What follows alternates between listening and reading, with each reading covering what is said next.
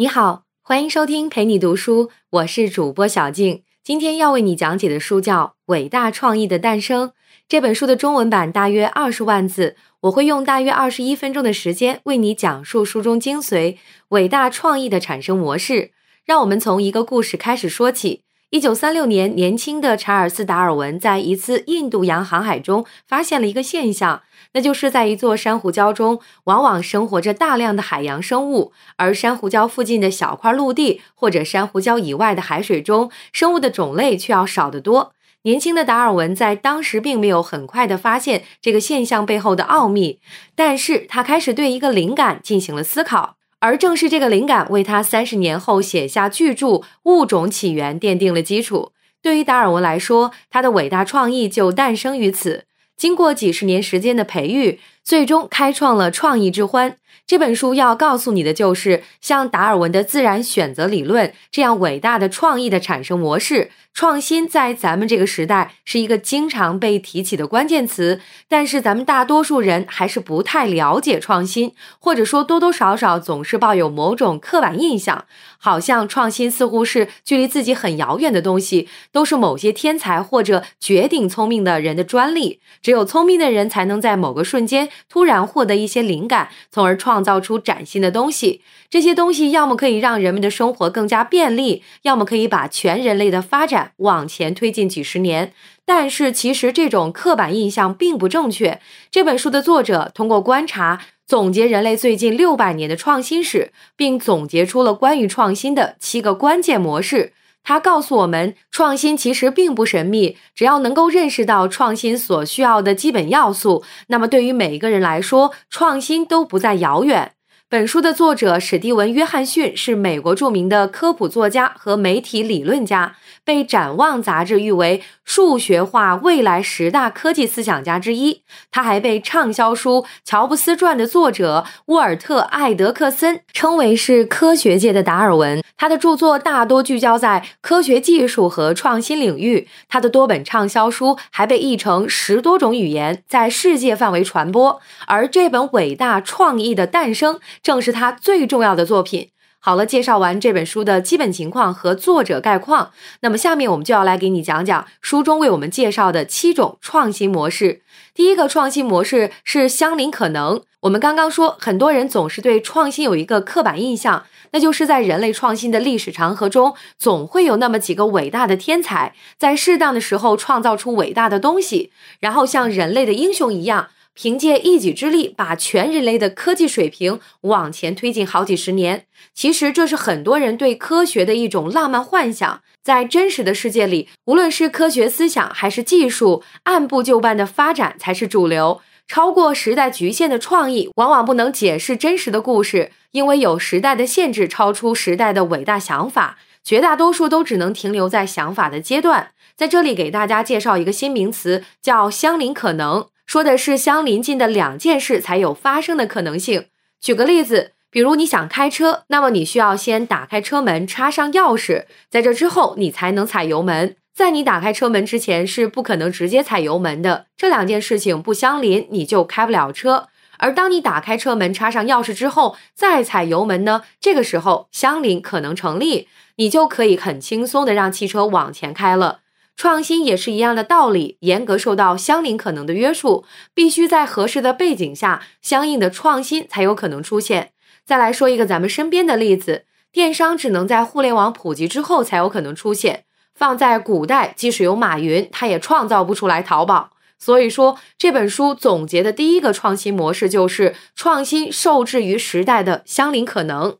在创新史上，就有一个令人感到非常可惜的例子。对计算机发展史稍微了解一些的朋友，都应该知道查尔斯·巴贝奇。他被称为现代电子计算机之父。虽然巴贝奇自己没有制造出真正意义上的计算机，但是他确实是设计出计算机的第一人。之所以这么说，是因为他曾经设计出来一种叫做分析机的机器。所谓分析机，是世界上最早的可以编程的计算机。也就是说，你可以通过编制程序，让分析机具有崭新的功能。这样一来，分析机就不仅仅是一个计算数字的机器，而是有了现代电子计算机的雏形。他人生最后的三十年一直在努力制造出一台分析机，可是却没有成功。原因在于分析机的原理太过复杂，他身处的时代背景不能够支撑他完成制造。直到一百年后，人们才真正制造出来第一台具有编程功能的计算机。回头来看，说到底就是分析机的设计不在当时的相邻可能空间里。巴贝奇时代能用的零件只有齿轮开关和蒸汽机这类东西，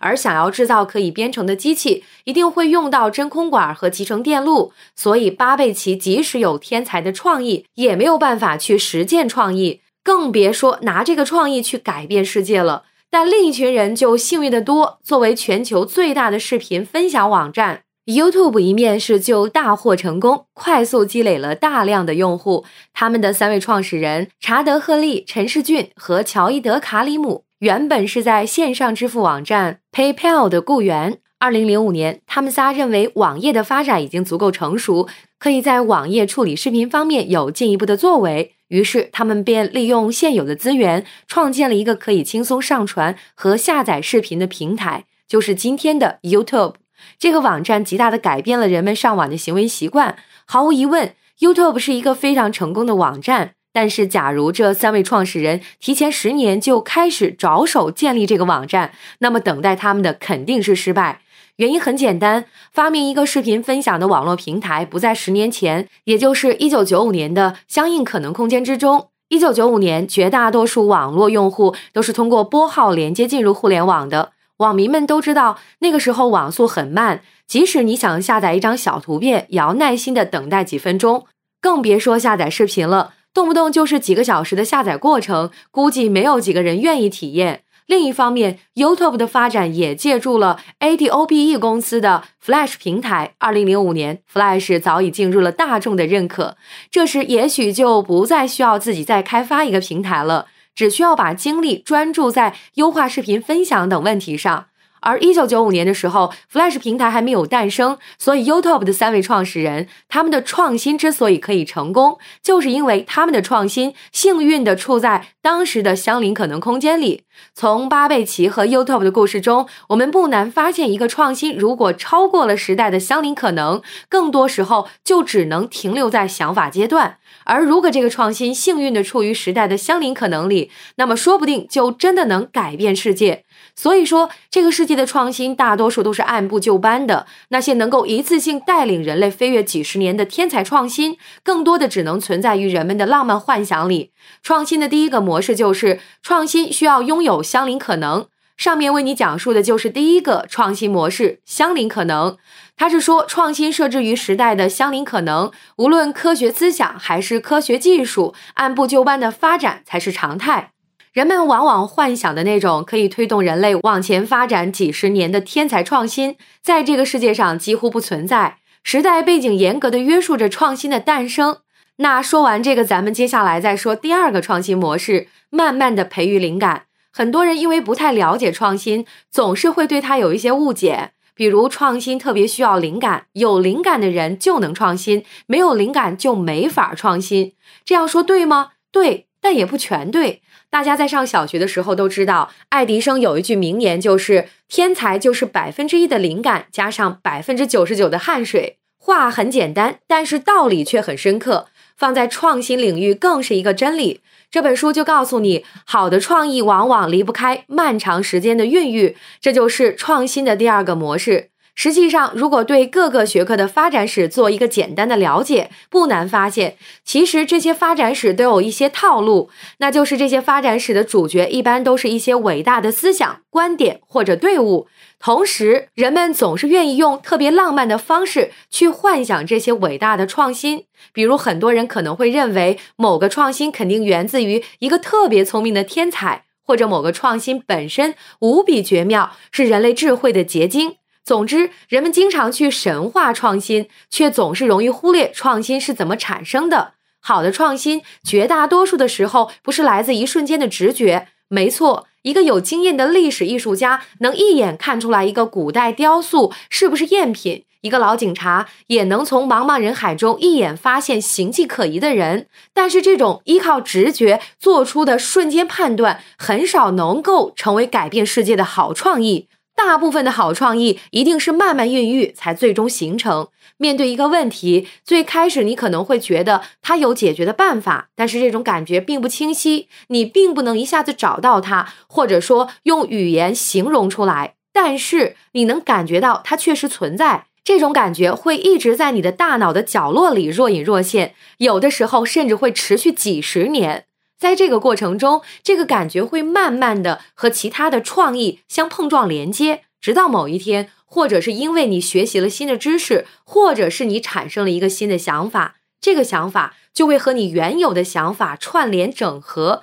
如果足够幸运，你就会收获一个突破性的成果。这样的例子在科学创新中才是主流。这就有一个这样的故事：十八世纪的科学家约瑟夫·普里斯特利曾经做过一个很有创意的实验。他把一株薄荷的枝叶放在一个密闭的玻璃罐里，通过一系列的手段证明了植株能够产生氧气。在今天的人们看来，这就是个常识，但是从历史的角度看，他的发现却是现代生态系统科学当中最根本的发现之一。如此具有深远意义的创新是怎么产生的呢？其实，这个独特的实验来源于普利斯特大脑里的一个孕育了二十年的猜测。少年时候的他喜欢把蜘蛛关在玻璃瓶中，他发现如果把玻璃瓶密封，那么蜘蛛肯定就会死掉。当时他就产生了一个想法，那就是动物被放在密封的玻璃瓶里一定会死，这件事肯定有什么玄机。他就将这个想法一直保存在他大脑的角落里，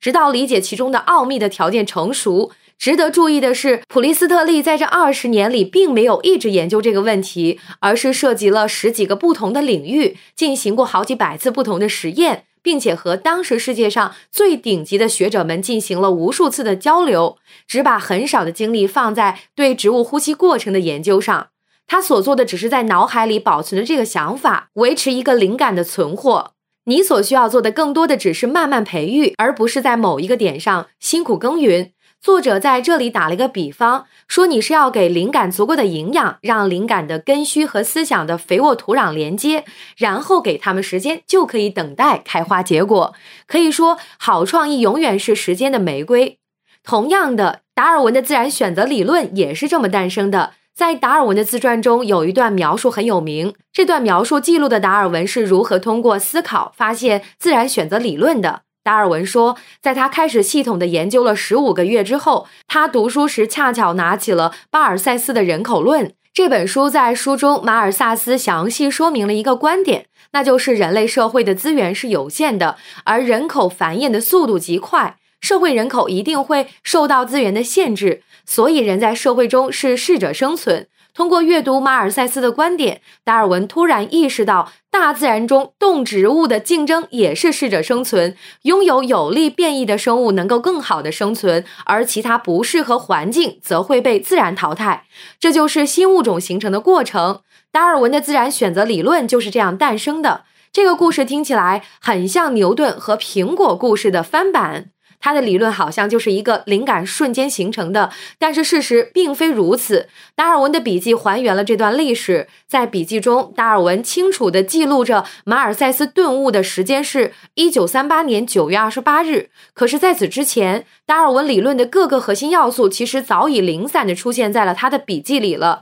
在马尔塞斯顿悟的几个月里，达尔文甚至写了几个小节，差不多完整的对自然选择理论进行了论述。也就是说，马尔塞斯顿悟只是给了达尔文理论一个完整的结束。自然选择理论根本不是来自什么顿悟，而是达尔文孕育了很久的成果。普利斯特利和达尔文都只是千千万万创新者中的一份子。他们的发现虽然伟大，但是创新的规律在所有人身上都一视同仁。忘了什么顿悟，什么灵感吧。创新的诞生需要漫长时间的孕育，这就是创新的第二个模式。创新的第三个模式是液态环境，什么意思呢？作者举了一个例子：几十亿年前，地球上只有火山和海洋，没有任何生命的影子。慢慢的，在各种外力的作用下，碳原子在水中逐渐和其他原子发生反应，形成的有机物奠定了生命形成的基础。但是，这种形成有机物的过程只能发生在液态环境里，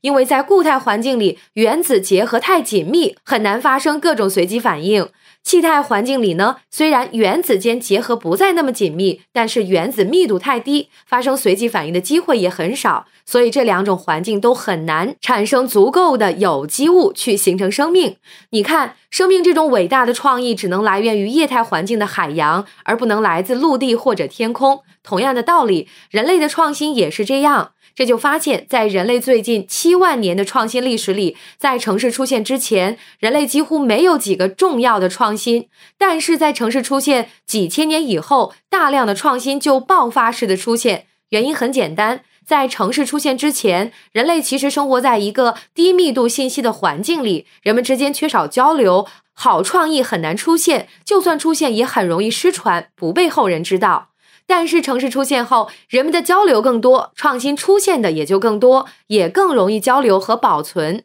比如文艺复兴诞生在意大利北部，就是因为这个地区是当时欧洲城市化程度最高的地区，创新最能在这里出现和发展。只有在信息密度比较高、线期间又能自由流动的环境里，创新才有可能大量出现。所以，我们说创新产生在液态环境中。创新的第四个模式是机缘巧合。这个模式和上一个模式有很多相通的地方。你看，所谓创新是产生原来没有的东西。如果所有的东西都可以完全预测，不会出现意外的话，世界上也就不可能出现创新。意外和机缘巧合都是创新很重要的来源。在科学界有一个很有名的故事：德国化学家弗里德里希·凯库勒一次在梦中梦到了一条蛇咬住了自己的尾巴，从而灵光一闪。才出了苯分子的结构。高中化学课上我们都学过，苯分子是一个六边形的环状结构。如果不是凯库勒这个梦的机缘巧合，